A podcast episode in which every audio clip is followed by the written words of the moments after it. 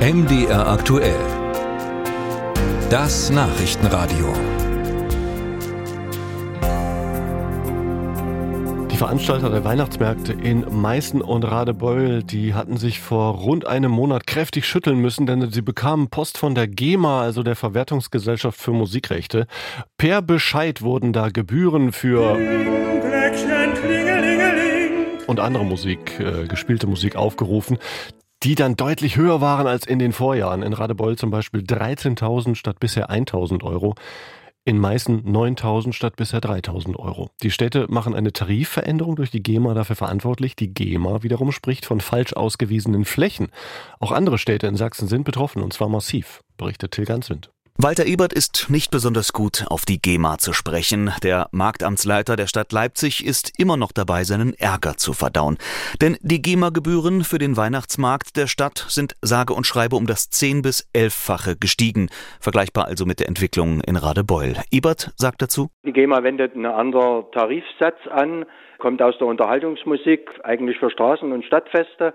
Und da ist die Neuberechnung der gesamten Veranstaltungsfläche angesetzt worden und nicht äh, so wie das bisher Gang und äh, Usus war, die tatsächlich beschallte und äh, auch nachvollziehbar beschallte Fläche Ähnlich wie in Leipzig rechnet man auch in Chemnitz mit einem enormen Anstieg der Gebühren. Die Fachabteilung der GEMA prüfe den Weihnachtsmarkt zwar noch, teilt die Stadtverwaltung mit, allerdings hätten sich schon die Gebühren für die zurückliegende Bergparade mehr als vervierfacht.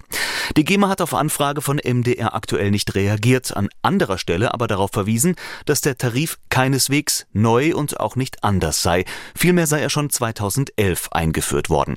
Das bestätigt Jürgen Block, Geschäftsführer der Bundesvereinigung City und Stadtmarketing. Seit inzwischen gut zehn Jahren sei folgende Regel festgeschrieben. Der ganze Weihnachtsmarkt von Häuserwand bis Häuserwand, vom ersten Stand bis letzten Stand, so heißt es so schön, sind dann GEMA-pflichtig. Das war früher mal anders. Da ist dann nur der beschallte Raum vor der Bühne äh, ähm, herangezogen worden für GEMA-Gebühren. Und dieser beschallte Raum ist dann natürlich kleiner als das gesamte, der gesamte Weihnachtsmarkt in dem Fall zum Beispiel und entsprechend günstiger. Viele Städte hätten aber weitergemacht wie bisher, ohne dass die GEMA etwas dagegen unternommen hätte. Genauso schildert es der Leipziger Marktamtsleiter Walter Ebert. Ja, es ist eben neu für uns. Es kann sein, dass es da alte Regelungen gibt, die uns aber so auch nicht bekannt sind, auch nicht bekannt gemacht wurden. Und äh, aufgefallen wäre das ja schon etwas eher, wenn das bei uns gegriffen hätte. So ist es eben neu, dass wir diese doch gewaltige Steigerung erst in diesem Jahr erhalten haben. Ebert berichtet, dass viele weitere Städte in Sachsen betroffen seien. Dort schrillten die Alarmglocken, sagt er. Kleinere Städte könnten diese Gebühren nicht stemmen und auch die Großstadt Leipzig müsse überlegen, in welchem Umfang man überhaupt noch Künstler beschäftigen könne. Immerhin, laut Stadtmarketing-Verbandschef Block, lohnt es sich, Widerspruch gegen die Gebührenbescheide einzulegen und das Gespräch mit der GEMA zu suchen. Zum einen sei man dort in der Regel kulant und zum anderen könne man die richtigen Grundsätze und Bemessungsgrundlagen für die Zukunft aufstellen, denn Weihnachten sei schließlich jedes Jahr.